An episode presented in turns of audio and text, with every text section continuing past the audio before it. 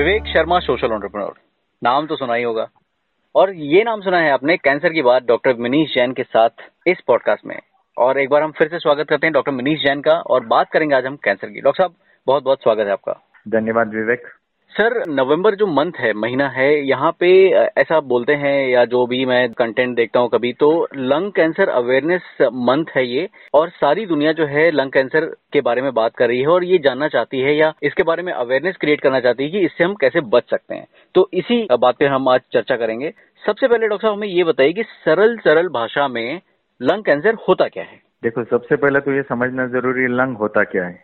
Lung ऐसे एक दो स्पॉन्ज टाइप हमारे बॉडी में टिश्यू है जो कि हमारे चेस्ट के अंदर है, जो ऑक्सीजन अंदर लेते हैं और कार्बन डाइऑक्साइड को रिलीज करते हैं। जब ये कैंसर इन लंग के अंदर जो स्पॉन्जी ऑर्गन्स है हमारे उसमें होता है तो हम उसको बोलते हैं लंग कैंसर। अब ये लंग कैंसर इतना इम्पोर्टेंस क्यों है, क्यों नवंबर में उसको इम्पोर्टेंस दिया जाता है अवेयरनेस, क्योंकि हर पंद्रह सेकंड को दुनिया में एक लंग कैंसर डायग्नोज हो रहा है और हर अठारह सेकंड में एक आदमी की मौत हो रही है लंग कैंसर से।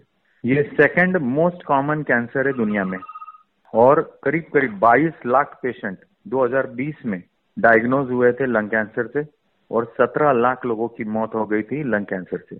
Oh my god. इसमें चौरासी तक का जो कैंसर होता है वो non small cell lung cancer होता है, सोलह टक्का कैंसर या पंद्रह टक्का कैंसर स्मॉल सेल होता है और फिर एक परसेंट कुछ इधर उधर होते हैं। नब्बे टक्का स्मॉल सेल कैंसर जो होता है वो स्मोकिंग रिलेटेड है। अस्सी टक्का नॉन स्मॉल सेल कैंसर जो है वो भी स्मोकिंग रिलेटेड है, यानी यदि आप स्मोकिंग को हटा दो तो लंग कैंसर करीब करीब अपना नामो निशान खत्म कर दिया। तो ये मोस्ट प्रिवेंटेबल कैंसर है। कोविड के अंदर क्या हुआ था कि करीब करीब दुनिया में एक पॉइंट तीन बिलियन लोग स्मोकिंग करते और उसमें सत्तर टक्का लोगों ने प्लेज किया था या कोशिश की थी कि हमको स्मोकिंग छोड़ना है, क्योंकि कोविड में भी लंग ही इफेक्ट हो रहा था, स्मोकिंग से भी वही हो रहा था, कैंसर भी था। तो काफी लोग इसमें जागरूक हो गए थे कि हमको स्मोकिंग छोड़ना है। यदि आप स्मोकिंग छोड़ दोगे तो लंग कैंसर और सोलह टाइप के कैंसर से बच जाओगे। लेट्स सी कि यदि कोई स्मोकिंग नहीं करता है तो उसको लंग कैंसर मेल्स में रिस्क होती है वन पॉइंट एट परसेंट। वही यदि फॉर्मर स्मोकर है मेल तो उसकी रिस्क होती है सेवन परसेंट, और यदि वो करंट स्मोकर है तो उसकी रिस्क होती है पंद्रह परसेंट। तो आप सिर्फ स्मोकिंग करने से रिस्क बढ़ा रहे हो। और यदि आप स्मोकिंग कर रहे हो और यदि आप कोई फैक्ट्री में काम कर रहे हो, जैसे कि माइनिंग फैक्ट्री में है, टेक्सटाइल फैक्ट्री में है, एसबेस्टोस में है, तो आपकी चौदह टक्के से रिस्क बढ़ रही है पर ईयर स्मोकिंग और टेक्सटाइल ऐसे कर रहे हो तो तो बहुत से लोग तो काम कर रहे हैं फिर स्मोक भी कर रहे हैं। फैक्ट्री वर्कर्स में बहुत कॉमन होता है, तो ये बढ़ाता है। फिर उसमें आ जाते हैं बहुत सारी चीजें, जैसे पानी में आर्सेनिक है, हमारे डीजल एग्जॉस्ट है, फिर जो हम जमीन की खुदाई कर रहे हैं उसमें से यूरेनियम टूट के रेडॉन निकल रहा है, फिर जो हम ये कोल प्लांट होते हैं उसमें से जो कोक निकल रहा है, निकल है, कैडमिया में, बेरिलिया में, हम ये सब चीजों से घिरे हुए।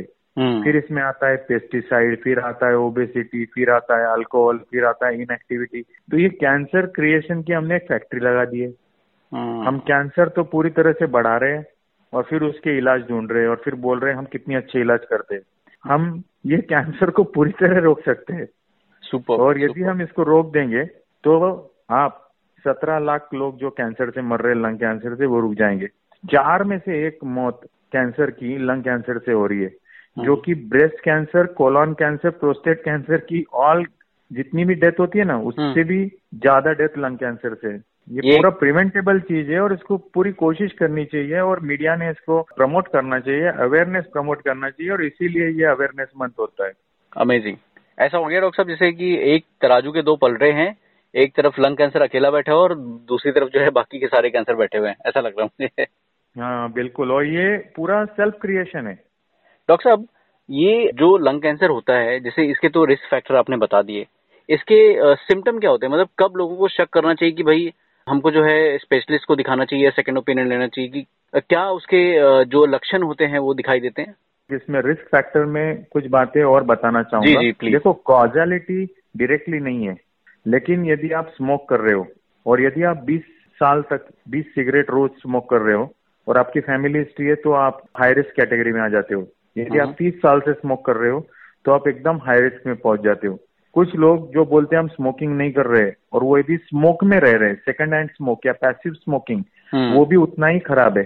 फिर आजकल लोग हुक्का, ई सिगरेट और इस तरह से बीड़ी, चिलम, ये सब प्रकार खराब है, कोई भी प्रकार अच्छा नहीं है।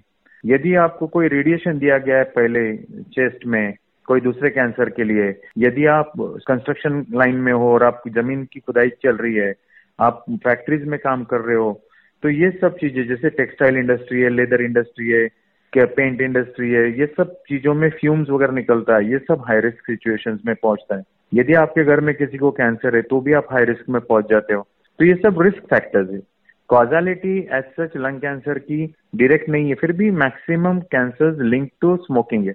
तो ये रिस्क फैक्टर्स बहुत ही प्रिवेंटेबल है। यदि आप कोई फैक्ट्री में काम कर रहे हो तो आप प्रिकॉशन लेके काम करो, आपको वहां पर गाइडलाइंस दी जाती है, आपको गैजेट्स दिए जाते हैं, तो आपको उसको यूज करना जरूरी है। अभी आपका जो नेक्स्ट सवाल था कि क्या सिम्टम्स होते हैं, देखो अर्ली लंग कैंसर को कोई सिम्टम्स ही नहीं होते।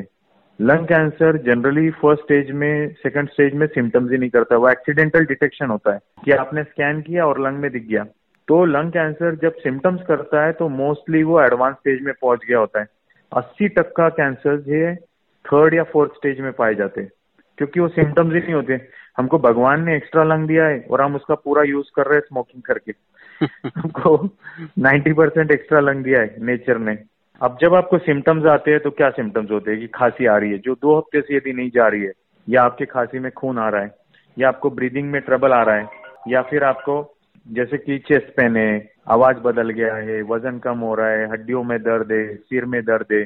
तो ये डिपेंड करता है कि आपका कैंसर कितना फैला है। यदि आपका कैंसर लंग में फैल गया है और वो कोई आपके लंग के जो लाइनिंग्स यानी जैसे ब्रोंकस को चोकअप कर रहा है तो ब्रीदिंग ट्रबल हो जाएगा, लंग में पानी कर रहा है तो ब्रीदिंग ट्रबल हो जाएगा। यदि आपके वो लंग पाइप को तोड़ रहा है तो वहां से ब्लीडिंग हो जाएगा। आपके बोन्स में चला गया तो पेन होगा, आपके लीवर में चला गया तो खाना नहीं जाएगा, आपके सिर में चला गया तो चक्कर आएगा, बैलेंस जाएगा, हेडेक होगा, वॉमिटिंग होगा, इस तरह से कॉन्स्टिपेशन होगा, इस तरह की चीजें होगी। तो ऐसे सिम्टम्स डिपेंड करते हैं कि वो बीमारी कहाँ तक है और कितना फैल गया है। बहुत उम्दा बातें बताई और आपने बड़ी गंभीर बातें बताई डॉक्टर साहब। हमें ये बताइए कि ये जो लंग कैंसर होता है क्या, मतलब क्योंकि पिछले एक एपिसोड में आपने बताया था कि करीब करीब दो सौ टाइप के कैंसर होते हैं, तो ये जो लंग कैंसर होता है क्या इसके भी कई प्रकार होते हैं या एक या दो टाइप के ही होता है? एक ये सवाल है। और दूसरा डॉक्टर साहब मेरा एक सवाल ये है कि क्या जो लोग नॉन स्मोकर हैं, जिनको एक्सपोजर भी नहीं रहा हो, गाँव में पले बड़े हैं, उनको भी कैंसर होता है लंग का? देखो टाइप्स ऑफ लंग कैंसर तो दो मेजर टाइप होते हैं। एक तो non small cell, non small cell के भी कई सारे टाइप होते हैं कि जैसे स्क्वैमस सेल है, एडिनो कार्सिनोमा है और लार्ज सेल कार्सिनोमा है और स्मॉल सेल कार्सिनोमा है। तो नॉन स्मॉल सेल करीब करीब एटी फाइव परसेंट है, fifteen percent small cell carcinomas है। ये स्मॉल सेल तो स्मोकर्स में ही नब्बे परसेंट लोगों में होता है, नॉन स्मॉल सेल अस्सी परसेंट स्मोकर्स में होता है, बीस टक्का लोग उसमें भी नॉन स्मोकर्स होते हैं। तो करीब करीब अमेरिका में ही एक साल में सात हज़ार दो सौ नॉन स्मोकर में कैंसर होते हैं पर ईयर। तो इतना वो अमाउंट है। तो इंडिया में आप सोच लो कितने लोगों को होता है और कितने लोगों का डायग्नोज भी नहीं होता है जी। तो ये बातें हैं। और इसके अलावा जैसे अभी इसमें एडिनो कार्सिनोमा है, तो ये स्मोकर्स और नॉन स्मोकर्स दोनों में होता है, लेकिन एडिनो कार्सिनोमा जनरली फीमेल्स में काफी कॉमन होता है, इवन नॉन स्मोकर फीमेल्स में होता है। लेकिन एक मजे की बात आपको बताऊं कि दुनिया में अभी स्मोकिंग जो है वो पुरुषों में कम हो रही है और स्त्रियों में बढ़ रही है। तो ये इंटरनेशनल डाटा है कि करीब करीब अभी जो स्मोकर का नंबर्स है वो मेल्स में कम हो रहा है, फीमेल्स में बढ़ रहा है और पर ईयर बढ़ रहा है। Okay okay. कोई तो खास वजह डॉक्टर? बहुत गंभीर ये स्टाइल, अच्छा अर्बन लाइफस्टाइल, ओके okay. अभी okay. हुक्का है, स्मोकिंग तो एक पैटर्न हो गया है और स्ट्रेस तो सभी को आता है, काम करते वक्त स्ट्रेस आएगा तो उसको धुएं में उड़ाना भी जरूरी होता है।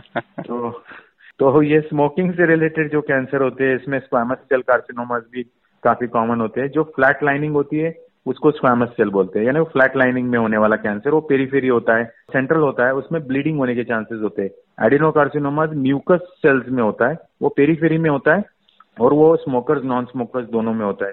तीसरा टाइप जो होता है वो लार्ज सेल कार्सिनोमा होता है, जो कि बहुत एग्रेसिव कैंसर होता है और उसको ट्रीट करना मुश्किल होता है।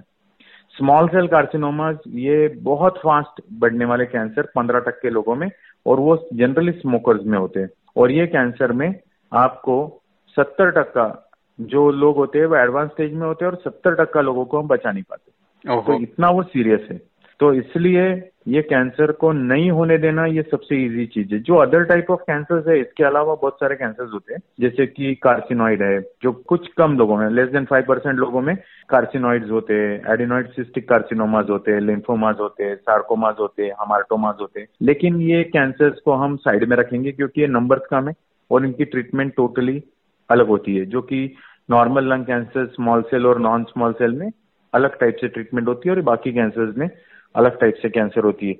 और जो नॉन स्मोकर्स है उनमें भी कैंसर हो सकता है। उसमें कैंसर होने के बहुत सारे कारण जो मैंने बताए अभी, जैसे पोल्यूशन है, तो आप यदि पुणे में, बॉम्बे में घूम रहे हो तो आप पांच से दस सिगरेट तो सिर्फ डीजल एग्जॉस्ट से ही ले रहे हो। hmm.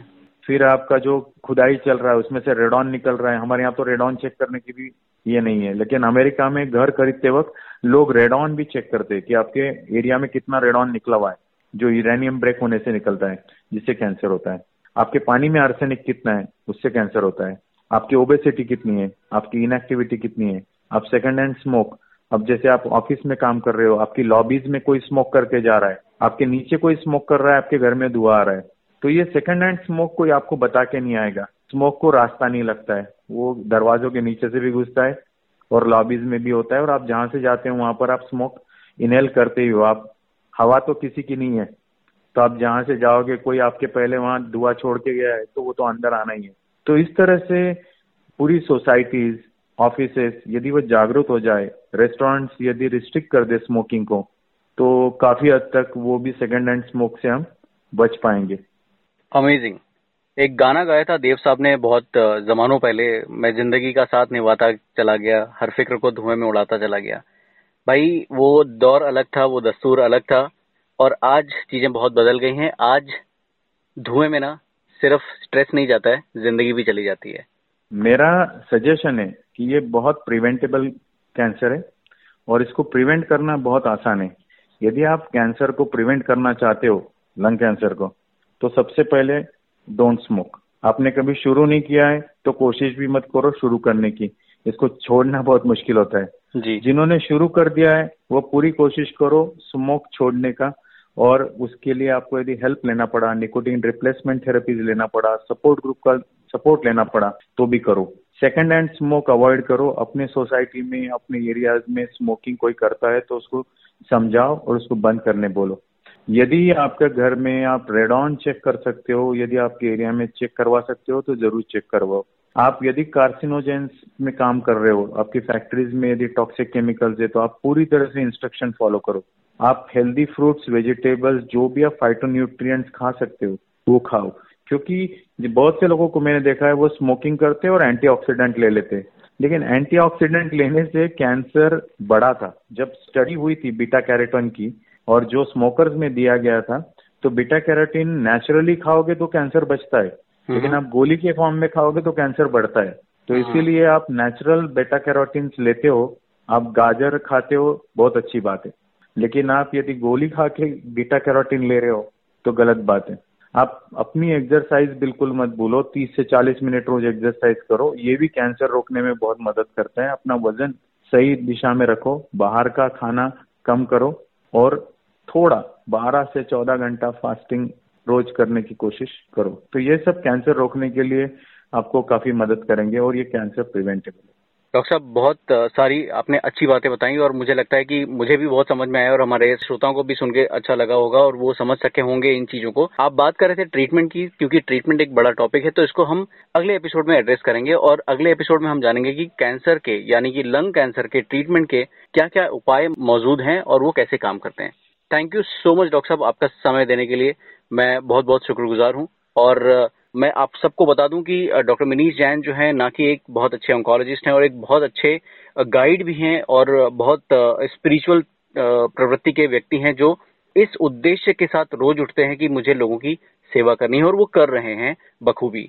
अगर आपको भी लगता है कि आपकी कोई कैंसर से रिलेटेड कोई क्वेरी है या कुछ आप पूछना चाहते हैं, कुछ बताना चाहते हैं, कुछ जताना चाहते हैं, तो बिल्कुल कीजिए। उंगली को थोड़ी तकलीफ दीजिए, उनको ईमेल कीजिए Manish Jain zero zero nine at the rate G mail dot com पर, यानी कि M I N I S H J A I N zero zero nine at the rate G M A I L dot C O M. और doctor साहब वैसे भी बहुत लोगों को मदद करते हैं और आपको भी मदद करके बहुत खुश होंगे। Thank you so much for being with us, और हम फिर मिलेंगे अगले हफ्ते, वहां पर हम बात करेंगे लंग कैंसर के ट्रीटमेंट की। Till then take care, bye bye, जय हिंद।